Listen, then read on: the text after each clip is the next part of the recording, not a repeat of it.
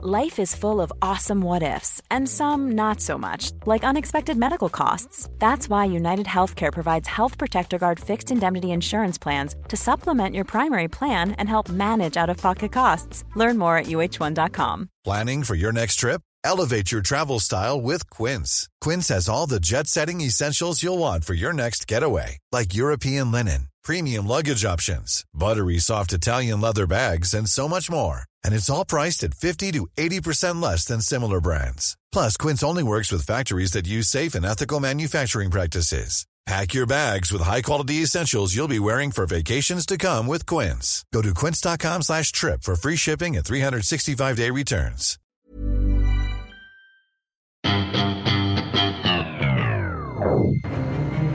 Police now say they have a suspect in the case. Let's go to hon var ute på en motionsslinga och eh, kom inte tillbaka eh, på avtalad tid. One concern the police obviously has is that six months on, this slow of som misstänks för mord på en kvinna i Frankfurt 1992. Eh, Någon har blivit knivhuggen uppe på NK på Filippa K. Vi behöver ambulans hit med en gång. Hej och välkomna till ett nytt avsnitt av Lille Lördag Crime. Vi fick ju ganska mycket kritik för podden som var förra veckan och eh, egentligen inte bara den podden utan bara flera poddar eh, genom en debattartikel som Karina Höglund skrev och vi tog upp och pratade om den grejen i vår ordinarie podd Lille Lördag förra veckan. Eh, och nu har vi valt att ta den här podden ur ett brottsoffers perspektiv. Vi har löst hela konflikten med både Emma Jagnestig och Karina Höglund och eh, Sofie Hedman som är syster till Pernilla. Eh, de har alla blivit tillfrågade om de vill vara med i den här podden eh, och det, vi spelar in den här nu under valborg så att det har inte funkat ur det perspektivet. Men vi har en annan efterlevande till ett brottsoffer med oss i studion. Det är Rosanna Campogiani som är stora syster till Ricardo som blev dödad för tio år sedan eh, här i centrala Stockholm på Kungsholmen. Vi har också intervjuat eh, en av RAVs eh, två språkrör, Eva Britt. Eh, RAV är alltså Riksorganisationen för efterlevande för mordoffer. Men eh, vi ska börja med att lyssna på intervjun med Eva Britt. Hej Eva Britt Gabrielsen. Hej, hej. Hej hej. Hur var det när du fick ditt dödsbud om att din son hade dött eller blivit mördad? Ja, ja det är snart 13 år sedan. Den 5 maj vaknade vi utav ett telefonsamtal och det var Marcus, en kamrat som hade varit med under den här kvällen som meddelade att de var på Karolinska med Marcus som hade då förts dit i ambulans. Eh, den här kamraten stod i kontakt med polisen och polisens med traumarummet. Besked vi fick då utav hans kamrat var att polisen hade sagt till honom att säga åt föräldrarna att de måste omedelbart komma till Karolinska i Solna. Att Marcus var väldigt svårt skadad och hade varit inblandad i ett bråk. Eh, sen vi hade fått hälsa på Marcus, han var ju okontaktbar, men vi fick ju vara hos honom en stund, så fick vi gå ut, sätta oss i ett annat rum. Och där fick vi beskedet att Marcus inte skulle överleva. Eh, han var enbart sparkad i bakhuvudet så att båda halskotpelarna var av. Och det kan man inte återställa genom någon operation eller någonting. Och vi fick det beskedet att ja, de visste ju inte heller hur länge Marcus skulle leva. Utan han var ju fysiskt stark och en ganska ren levnadsmänniska, så att eh, eh, ja, han hade ju de fysiska eh, krafterna. Men eh, Marcus levde två och ett halvt dygn och avled på den 7 maj klockan 15.30 konstaterade man att Marcus var död. Och sen åkte vi hem till Gävle. Och, eh, Där kom bara, ah, hade varit hemma en liten stund så fick vi vår första mediakontakt. Och det var eh, Magnus Hellberg som ringde till oss och frågade om vi ville, för det hade ju gått ut då att Marcus var avliden, om vi ville ställa upp på en intervju. Vi frågade våra vänner och släktingar som var här om de ansåg att vi var kapabel att prata med media. Och det tyckte de. Så Oddvar ringde tillbaka och under samma kväll, alltså det är väldigt många gånger när man tänker tillbaka, det är 13 år, men vissa detaljer har man inte. Men jag tror det var under kvällen så kom Magnus hit och eh, gjorde en intervju med oss. Och vi bad att få läsa innan det skulle gå i tryck. Det fick vi göra och det var ingenting, alltså med full respekt så här, det var ingenting som inte vi hade sagt utan eh, allting stämde och så ja, det gick i tryck på, i Expressen först. Sen kom ju flera, det var både ortstidningar och kvällstidningar, tv. Ja, det var många.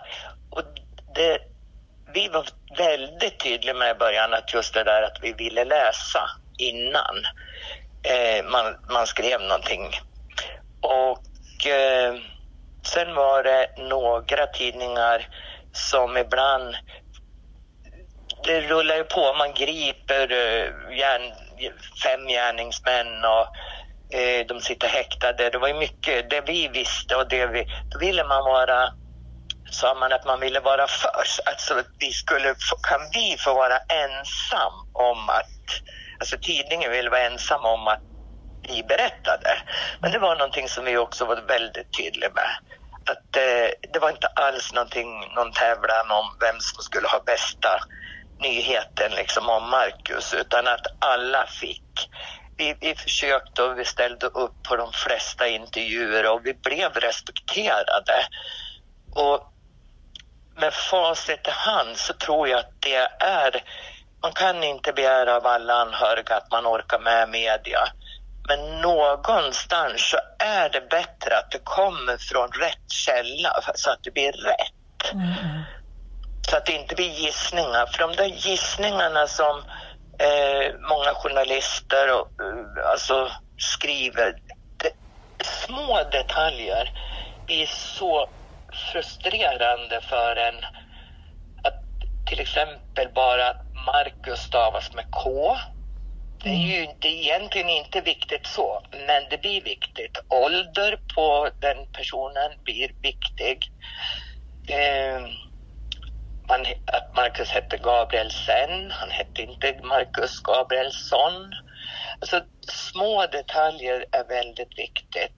Och då är det ju bättre att eh, om man orkar, man kan inte begära att alla orkar det. Vi, vi gjorde det. Och vi såg att media kan faktiskt vara väldigt, väldigt bra. Så ni såg det här som någonting positivt? Ja, det gjorde vi faktiskt. Och det vet jag att det är flera anhöriga eh, som har varit i media som också ser att det kan vara väldigt positivt. Men sen är ju det, man är olika som människa och eh, kanske orkar olika och det kan ju i sin tur också ha det där att vi hade turen att ha den här stora kretsen vänner och Markus mm. vänner och släkt runt omkring oss. Det har inte alla och då kanske man inte orkar eh, ställa upp i media heller och det får man respektera då. I RÖV, då, i organisationen du jobbar ideellt för, så är det ju eh, många, eller alla som är medlemmar har ju råkat ut för något liknande som du har råkat ut för. Vad är den allmänna känslan tycker du? Är det positivt eller negativt med medias bevakning? Jag skulle nog eh, faktiskt säga att det är mera positivt. Eh, vi har flera som är positiva till media än negativa. Mm. Eh, men det finns ju så mycket nu som innefattar media. Det är ju både tv, radio, tidningar och även nu poddar. Genren crime-poddar har ju blivit en otrolig liksom, succé och det finns mordpoddar och crime-poddar till ja, förbannelse på att säga. Vi har ju vår podd eh, Lille Lördag Crime som då eh, ja, men, tar sig an de här brotten ur ett kvinnligt perspektiv. Vad, vad tycker du om det? För att om man tänker så, din, du har ju en son och det, kvinnor och män blir ju olika bevakade och beskrivna i media efter ett sånt här mord. Eh, Är det någonting ni har pratat om, könsaspekten? Nej, det är det väl inte faktiskt. Eh, och jag kan inte, om jag tittar på vårat fall, då Marcus var ju vårt enda barn. Eh, att jag tycker inte om man intervjuade Oddvar eller om man intervjuade mig. Eh, där kan jag inte heller se någon skillnad på frågorna till Oddvar och frågorna till mig. Men vad tycker du om eh, crime-poddar? Har du lyssnat på någon? Ja, bara att de är rätt. bara att det, det, det, det, det rullar tillbaka till det jag sa. Det är väldigt viktigt att inte gissa sig vilt utan att eh, tar man upp det i en crime, crime not-fall då, men då måste det ju vara de anhöriga som har uttalat sig. Det får inte vara en massa gissningar och spekulationer kring hur det kunde ha varit eller om och men och utan eh, det viktigaste är att prata med källan innan man skriver någonting. Det kanske är också så här att när det är precis nära när brottet har skett, då har det väldigt, väldigt stor betydelse. Mm. Men om, om det skulle råka stå Gabrielsson på mig idag så, så tar jag inte åt mig lika mycket idag efter 13 år som jag gjorde efter två år. Nej, jag fattar. Mm. Så att, eh, ett råd är att när det nyligen har hänt och är färskt, då får man vara extra, extra noga med detaljer. De här eh, morden som sker, de blir väldigt uppmärksammade i media och vi eh, här i Sverige, vi, eh, ja, vi känner ju väldigt mycket för er som råkar ut för någonting sånt här. Så att, eh, men det som jag tycker att det låter som på dig, eller som jag märker på även andra efterlevande till eh, våldsdödade är ju att det blir någon sorts bearbetning också. Att prata om det här intervjuer och eh, ställa upp artiklar och ha till exempel minnesstunder och liknande. Så att det, det känns ändå som att det är ett givande och tagande mellan media och er. Ja, det är det. Och det är självklart att ett våldsbrott rör ju upp mycket känslor i, i, hos allmänheten också. Och, eh, men jag kan säga så här, det vi mår väldigt dåligt utav, det är att när det kommer i media, när man tar upp någonting igen, kan det stå, och så är det en bild på gärningsman eller kvinna då. Och våran anhöriga tillsammans. Och det är också någonting som gör väldigt, väldigt ont hos de anhöriga. Ja, det, det har jag aldrig tänkt på. Men det är ju verkligen sant att se förövare och offer. Mm. Man vill liksom, man vill inte, alltså gärningsmännen som har haft ihjäl våra eh, kära, nära och kära, de vill vi inte ens, alltså vill inte ens tänka på dem. Eh, och eh, det finns liksom ingen, finns ingen som eh, ens i världen kan tänka sig att liksom försonas på något vis med tanken att ja, men det kanske var si eller så, att han mådde dåligt eller hon mådde dåligt och så. Det finns ingen liksom, man vill bara tänka bort dem och då vill man inte se dem med våra liksom fina anhöriga och så är de klipp, hopklippta på varsin bild med gärningsmannen. Så att eh, om vi tar eh, min och Anita Schulmans eh, crime-podd här. Då ser ni hellre att vi har en bild på offren, alltså era bortgångna nära och kära. En, Ja. ja. Ja, Det en var- fin bild på Marcus eller på Ja. någon annans. Eh, För Marcus, för det är som vi brukar säga, eh, man är ju så ledsen inombords. Men varje gång jag tittar på mig, jag har massa foton hemma och jag nämner Marcus, så Marcus kan, då, då har jag den här lyckokänslan bara jag säger namnet. Men jag vill inte, skulle inte vilja se Marcus bredvid hans tre gärningsmän. Nej. Gud, det tar vi verkligen med oss. tack så mycket Eva-Britt för att du ställde upp och ha det så bra. Ja, tack, tack. Hej, hej. Välkommen hit Rosanna Campogiani. Eh, Tack så mycket. hur upplever du det Eva-Britt sa? Eh, är det viktigt exempelvis det här med att man inte lägger bild på ett eh, brottsoffer tillsammans med förövarna eller förövarnas bild och så vidare? Eh, ja, det är det. Eh, och jag tror att vi som är då mm, familj eller vad det nu är så är det ju man kan inte beskriva känslan för folk som kanske inte har varit i samma sits. Så att folk som gör det kanske inte tänker det på det sättet som vi gör. Att det blir jättejobbigt att se. För att man vill ju inte ens veta av de här människorna. Man vill Mm. inte se det. Så att det, det är verkligen någonting som är jättejobbigt. Eva-Britt berättar om sin son, ja, hennes enda son som blev mördad. Och eh, hon och hennes nu avlidne man, de valde ju att nästan direkt, jag tror till och med att det var dagen efter, gå ut och prata i media. För att det inte skulle spekuleras och för att ja, rätt citat skulle komma ut och rätt historia. Men du och din syster och dina föräldrar, ni väntade länge med att uttala er i pressen, eller hur? Eh, ja, eh, det gjorde vi.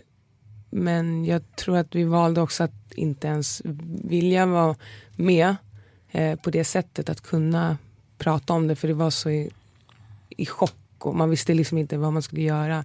Och jag tror att det är min pappa som har fått ta den ställningen och velat komma ut med det och prata av sig på det sättet att vara arg. Ja, för alla verkar bearbeta det på olika sätt. Vissa vill ju absolut inte ha någonting med media att göra andra, under tiden. Andra upplever det som att, som Emma Jagnestig exempelvis, eh, upplevde nästan att det var terapeutiskt. Att få prata och få de där frågorna som kanske inte en vän vågar ställa. Eh, hur såg det ut, vad var det och detaljer och så vidare som kanske inte riktigt nära och kära vill gå in på. Och Emma föreläser ju för den här organisationen RAV. Mm. Om sina upplevelser och hur man går vidare och sådär. Men eh, ska vi backa bandet lite? Eh, Ricardo hade ju inte ens hunnit fylla 17 år. Det här var ju dagen innan hans 17 födelsedag. Eh, han och hans tre bästa kompisar. Vi skulle, ja, de var hemma hos din mamma. Och chillade. Så som, Som man gör i Ja. tonåren. Liksom. Ja, jag har en son som också fyller 16 så jag vet precis hur de beter sig. De är så här, vi vet inte, ska vi gå på fest, ska vi inte gå på fest? De är ganska soft att vara hemma med sina bästisar och sådär. Ja. De verkar vara väldigt, väldigt tajta. De eh, hade varit bästa kompisar sedan de var jättesmå, eller hur? Ja, för deras papper är ju väldigt goda vänner sen de var barn, liksom, eller tonåren. Em, så de har ju växt upp med varandra allihopa. Uh, Blöjbarn liksom. Mm. Em, och det var ju väldigt skönt att se att de alltid hade varandra. Så att man, man oroade sig inte samma sak. Nu har ju jag barn och en son på snart 14 år. Och så fort han går ut då känner man ju så här, men gud, vilka ska han hänga med? Eller liksom, okej, jag vet ju vilka hans kompisar är, men det är ändå en oro Ja. när de går ut genom dörren. Men sen å andra sidan, nu är jag nu har jag gått igenom det här med Ricardo så att jag har ju liksom tio steg längre i mitt huvud varje gång de går ut genom dörren. Vilket man inte hade då som ett syskon eller som mamma att det skulle hända. Mm. Men det de var jättebra vänner. Och det är väldigt fint. Kul för dem att liksom, man kunde haft liksom starka band. Jag hörde i P3 Dokumentär som du medverkade i att ni till exempel lät vännerna bära kistan Ja. istället för familj. Det var ju otroligt starkt. Ja. jag. Ehm, men hur... Själva dådet skedde ju på Kungsholmen. Ja. På en privat klasskompisfest. Mm. Eh, som var 15 år. Och det här blev ju ett eh, brott som blev väldigt speciellt. För alla kände ju varandra. Och det var innerstadsfolk och eh, det blev det var en Facebookgrupp som efteråt hade över 60 000 medlemmar som aktiverade sig i eh, våldet mot unga. Liksom. Ja. Eh, och Anton Abele var väl en av de som startade den här gruppen. Ja men exakt. Ja. Och startade också sin politiska karriär där. Mm.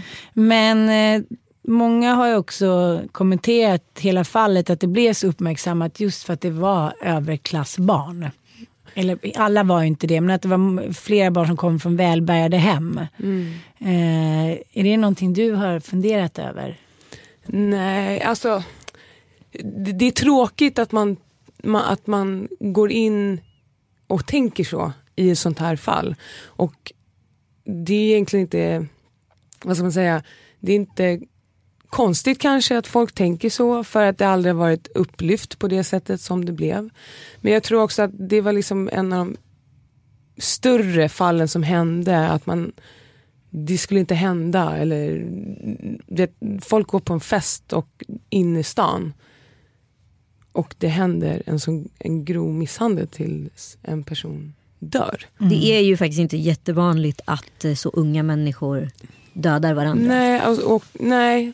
och innan Ricardo så, alltså det var ju i den åldern så var det ju inte alls vanligt att just det här hände. Okej att det kanske var äldre folk liksom, på fyllan, slagsmål eller liksom mycket så fotbollshuliganer har misshandlat varandra och sådana saker. Men just i den här åldern, jag tror att det var en av de första som blev så pass stort och allvarligt.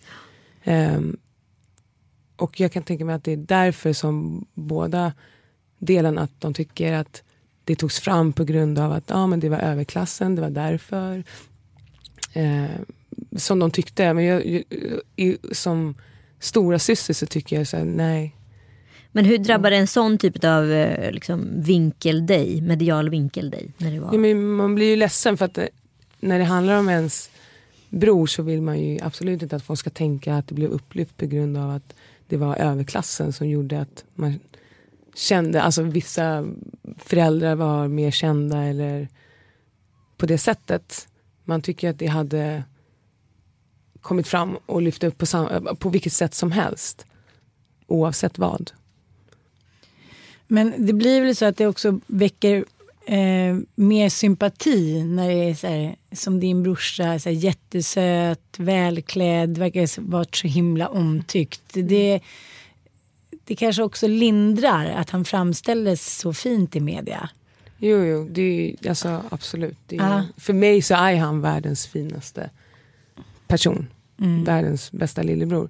Um, så det, det, det, är svårt att sätta sig i en annan synvinkel när man är den som är, när ens lillebror. Så att oavsett vad, så om att det blev så pass stort och, och fortfarande efter tio års tid så vill man fortfarande prata om det.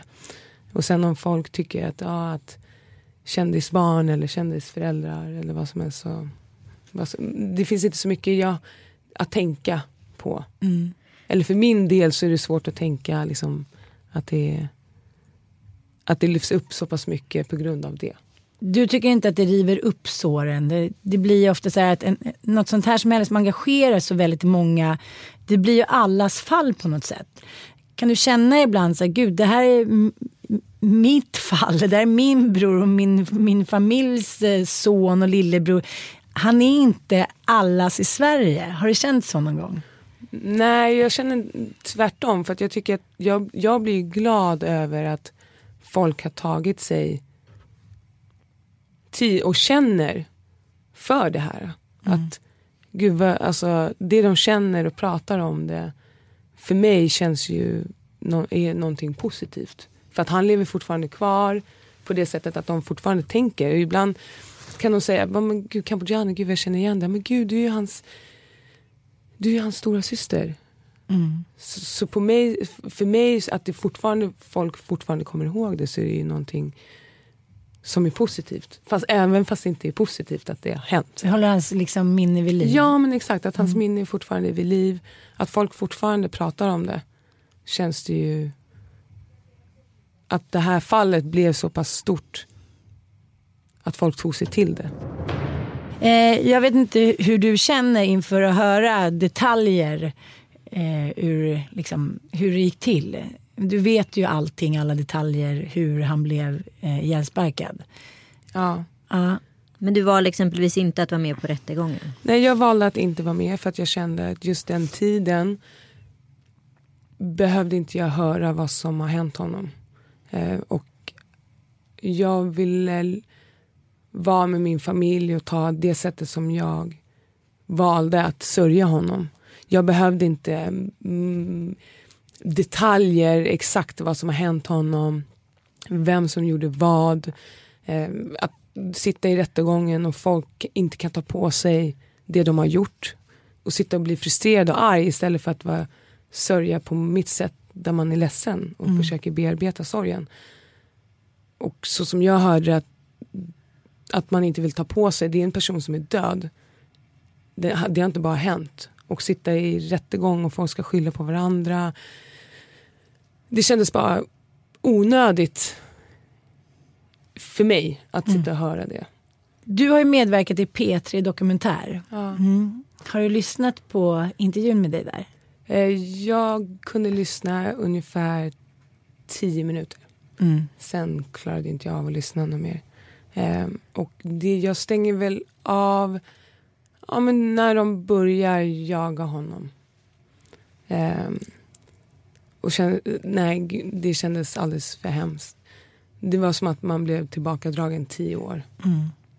För det är ju den delen som är så, ja, särskilt när man är mamma själv, den är helt outhärdlig tycker jag. När han, din bror då, försöker fly från sina liksom, plågoandar så har han opererat knät. Ja. Så han kan liksom inte springa så snabbt. Eh, och hur de kommer ikapp honom och eh, ja, liksom ja, sparkar ihjäl honom. När, först fäller de honom och sen sparkar de ihjäl honom. Och allting går på några få sekunder. Mm. Men eh, samtidigt så inser man när man hör den här sekvensen att de måste vara så otroligt medvetna om vad de gör. Vi ska lyssna lite på den här sekvensen nu men vi klipper in den efteråt om du tycker att det är tufft att höra det. 40 meter nedför gatan från festen står ett träd. Bredvid trädet finns en tom handikapparkering. Det är där, på trottoarkanten, Ricardo hamnar när Hugo fäller honom. Han tar emot sig med händerna i fallet och blir liggande i fosterställning. Jag ser att de börjar sparka på honom och då bestämmer jag mig för att jag måste springa ner. Men jag har fem trappor och eh, min fru säger till mig, men ring polisen först. Och eh, då tar jag telefonen, går fram till fönstret igen och ringer polisen. På bara några sekunder hinner Ricardo bli medvetslös. Ett vittne säger att det ser ut som att de sparkar hur hårt som helst, som på en trasdocka. Ett annat vittne beskriver sparkarna som explosivt pendlande och säger att det är någon som hoppar upp och ner. Jag bor i Vasastan med mina barn och med barnens pappa. Och jag hör, vi hade fönster ut mot gatan och vi bodde på första våningen. Jag vaknar av att det är någon som slänger någon sten på min fönsterruta. Och då ser jag en kompis till familjen som står, som, jag öppnar fönstret och han säger Ricardo ligger på sjukhus. Och jag bara slänger på mig, åker i pyjamas hoppar in i bilen och åker till eh, Sankt Görans sjukhus. Och ställer bilen på parkeringen. Och möter en Securitas-vakt som säger, ja är du Ricardos syster? Eh, och eh, ja, ja, ja. Och är lite arg. Eller jag vet inte var jag är någonstans i mitt, i mitt sinne. Jag, vet, alltså jag är stressad, det är helt blankt för mig. Och då går vi upp eh, till hans rum. Och då går vi igenom, genom eh, ambulansingången och kommer upp till en våning som är helt tom. Och där ligger Ricardo i rummet. Jag går in till Ricardo. Alltså jag har ingen minne om vilka som är där. Jag vet faktiskt inte ens om min mamma är där.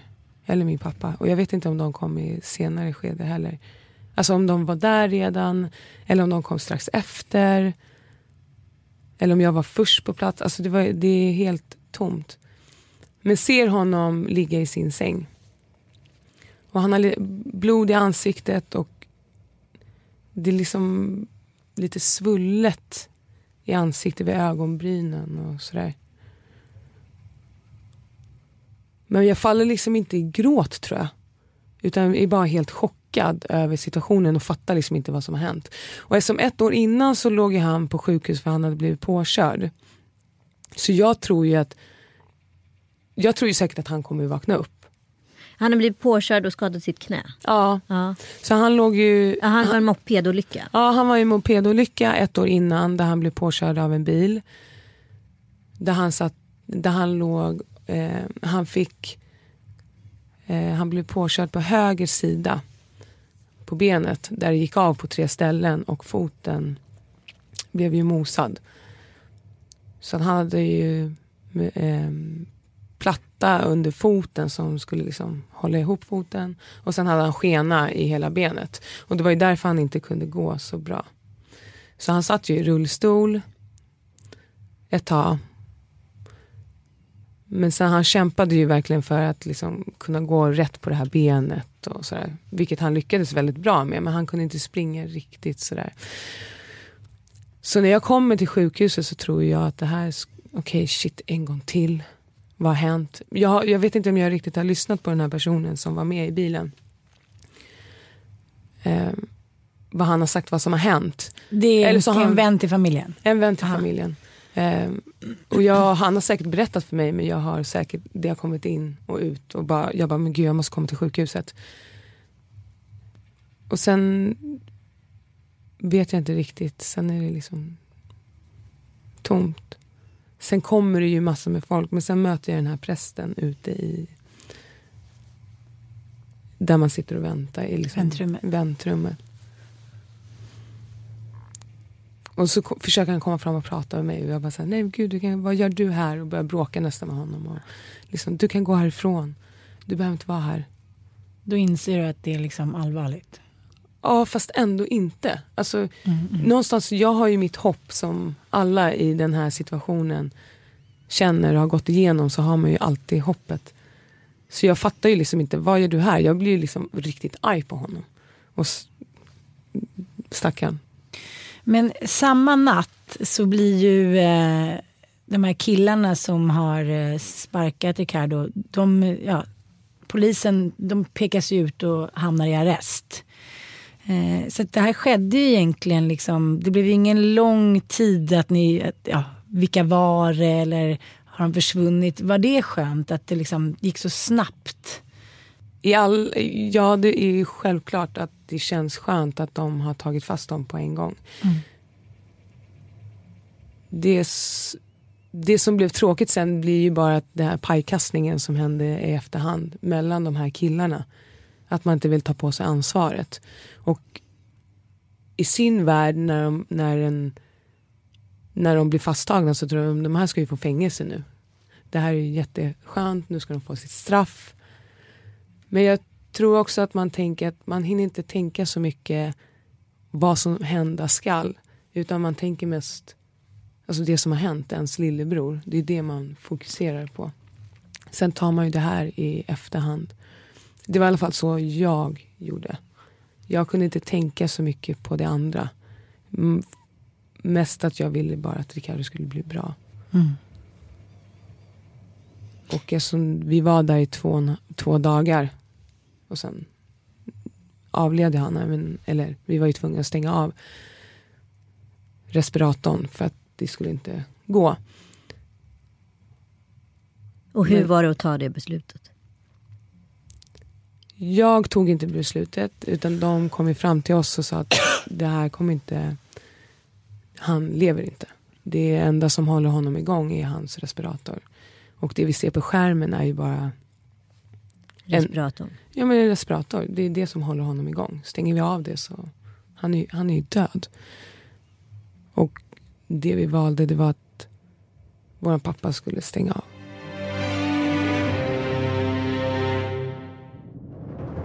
Du har ju varit med i PT Dokumentär och i Brottscentralen tillsammans med din syster. Men sen har ni valt att stå utanför det mediala rampljuset.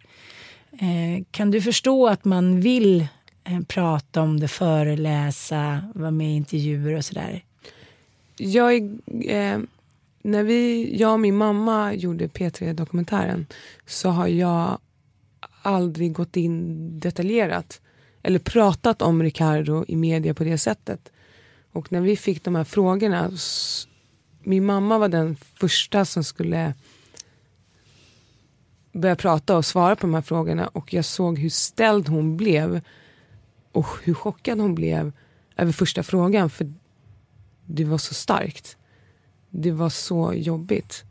Man har, man, man, de tankarna som man har gått runt och burit på som man har försökt putta bort och inte velat tänka. Det var exakt de frågorna man fick. För mig var det nog bara obekvämt just för att de här killarna som gjorde det här mot Ricardo, att de inte ville ta på sig det och de inte fick riktiga straff, vad jag tycker. Nej, de, de eh, dömdes ju först till tre års ungdomsvård. ungdomsvård och sen så eh, ändrades det i eh, hovrätten. hovrätten till ett år. Mm. Hur kändes det för er efterlevande? Nej, men det är ju katastrof. Alltså, det var ju som ett slag i ansiktet. Att, också för att hur andra ungdomar ser på det här. Att du kan ha ihjäl en människa när du är under 18 år och få så ett lindrigt straff. Alltså mm. ungdomsvård. För ett år. Jag tycker det är helt fruktansvärt. När... Jag tycker det är helt... Att man ens kan ändra det. Att de, alltså, jag, jag, tycker det är helt katastrof. Att det kunde bli så pass... Tre år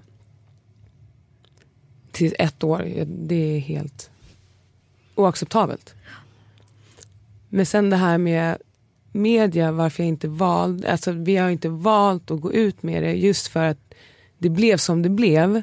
Och, och det var ett extremt stort mediauppbåd. Ja, så har man väl känt att man inte har velat prata om det på grund av att det hade inte lett någon vart. Nej. Jag har hört, och det här är ju också så här media, oj, hur man, hur, när, när man pratar om det och när folk pratar om sin version, att man har hört att någon förälder, ja men han får skylla sig själv, han, bör, han började tjafsa. Och det är så, och mycket sånt snack var det att ja, men han får skylla sig själv, han gjorde det och det andra. Och, så att, att vi skulle använda oss av media som en bearbetning hade bara blivit fel. Mm. För våran del.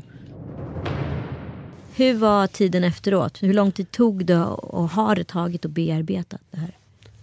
Mm, jag, man slutar nog aldrig bearbeta utan man växer mer som en person. Och man har lärt sig leva i det här mörkret eller mardrömmen som man har utan honom. Sen att man fungerar som vanlig människa.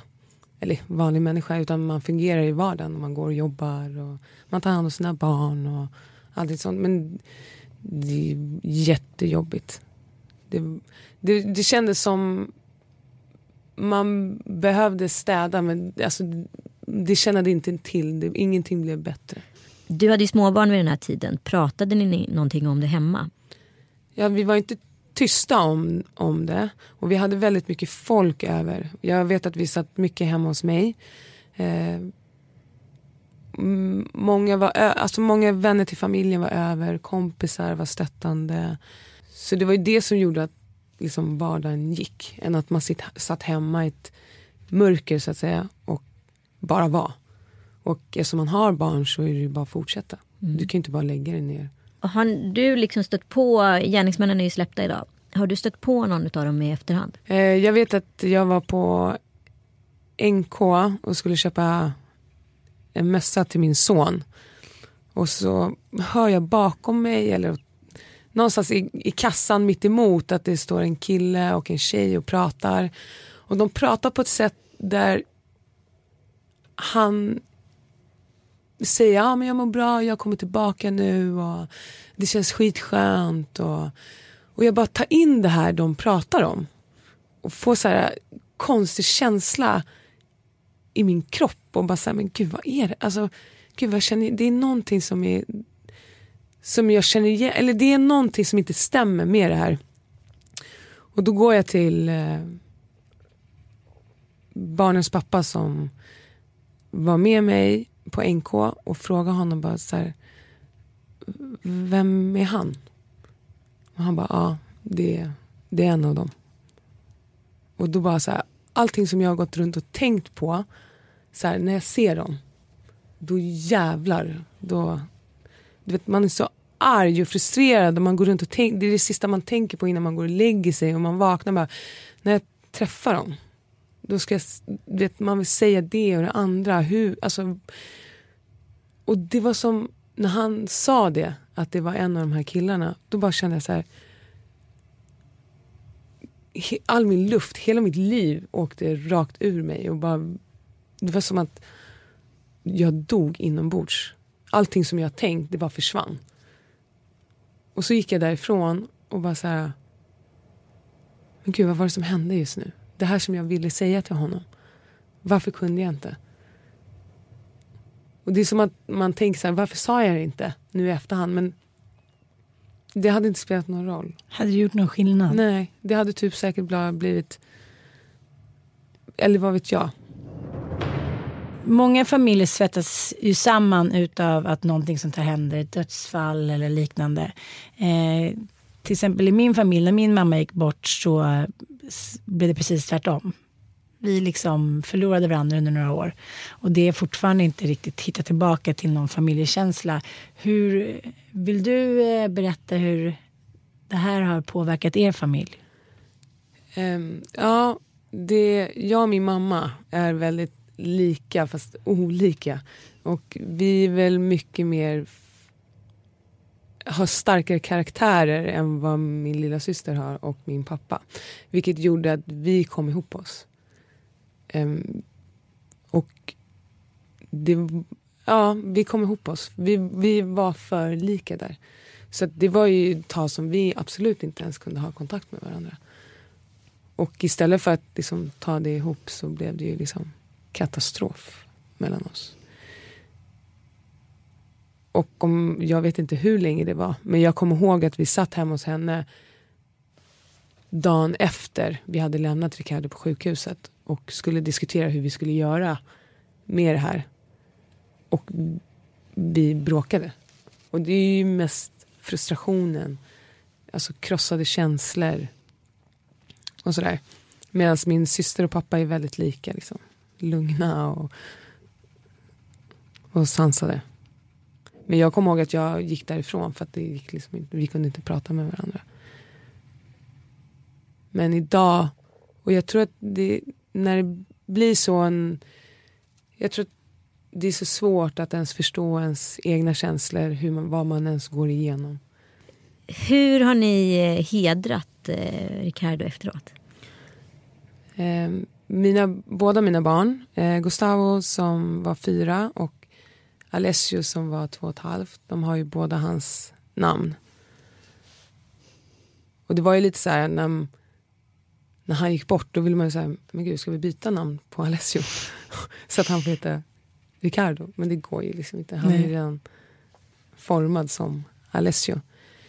Men jag vet att när eh, Gustavo skulle döpas så, så då blev det inte av. Och sen kom Alessio och då tänkte vi så här, men då skulle de döpas tillsammans. Och jag vet att Ricardo var så här arg över att han inte fick vara gudfar till Jaha. Gustavo. För att de var, det var, Gustavo blev som en lillebror för Ricardo. De hängde jättemycket ihop och min mamma hjälpte mig jättemycket med barnen och sådär. Och då sa jag så här, när, Alessio, du ska, eller Ricardo, du ska bli gudfar till Alessio. Han var så här skitstolt liksom. Och då tänkte vi så här, ja, men när Gustavos gudfar kommer ut, då har vi dop tillsammans för båda två. Men då hände det här med Ricardo. Så när han kom ut, när vi skulle ha det, så gick ju Ricardo bort. Och då blev det ju inte något dop för någon av dem. Och då har jag valt att de inte ska döpas överhuvudtaget. Men att hedra honom, det är att han finns i våra hjärtan och lever med oss.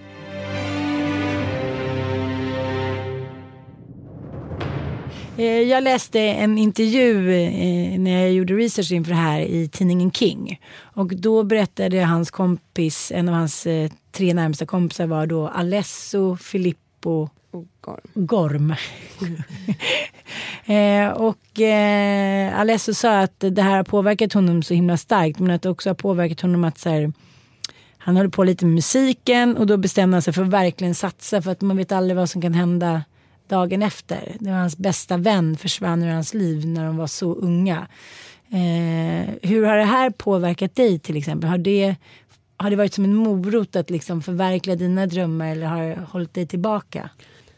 Um, jag, jag kan ju prata för mig själv och det är att jag vet ju inte, om jag inte hade haft mina barn så har jag ingen aning om vart jag hade stått. Men när jag tittar på mina barn så är det ju dem jag lever för. Och jag vill ju skapa så bra liv för dem som möjligt. Så det har ju varit min morot. Att inte bara lägga mig ner och bara pass out och köra time-out. Och för till exempel som pappa säger att han liksom varje, var, alltså varje dag man vaknar upp och att han inte känner att det är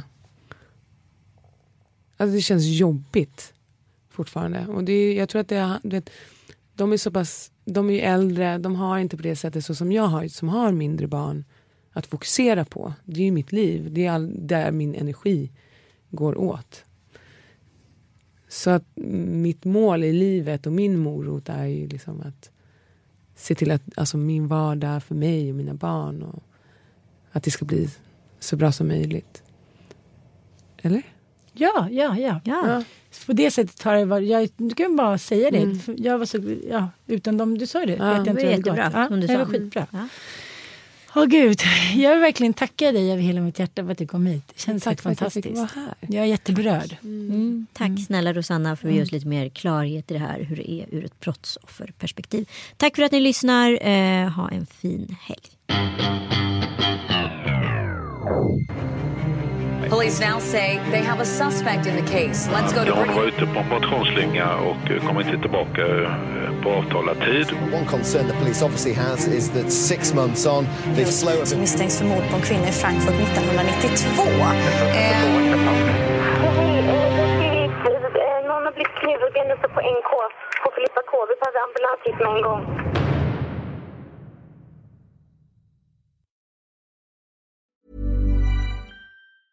Even when we're on a budget, we still deserve nice things. Quince is a place to scoop up stunning high-end goods for 50 to 80% less than similar brands. They have buttery soft cashmere sweaters starting at $50, luxurious Italian leather bags, and so much more. Plus, Quince only works with factories that use safe, ethical, and responsible manufacturing. Get the high-end goods you'll love without the high price tag with Quince. Go to quince.com/style for free shipping and 365-day returns. Hi, I'm Daniel, founder of Pretty Litter. Cats and cat owners deserve better than any old-fashioned litter. That's why I teamed up with scientists and veterinarians to create Pretty Litter. Its innovative crystal formula has superior odor control and weighs up to 80% less than clay litter. Pretty Litter even monitors health by changing colors to help detect early signs of potential illness. It's the world's smartest kitty litter. Go to prettylitter.com and use code ACAST for 20% off your first order and a free cat toy. Terms and conditions apply. See site for details.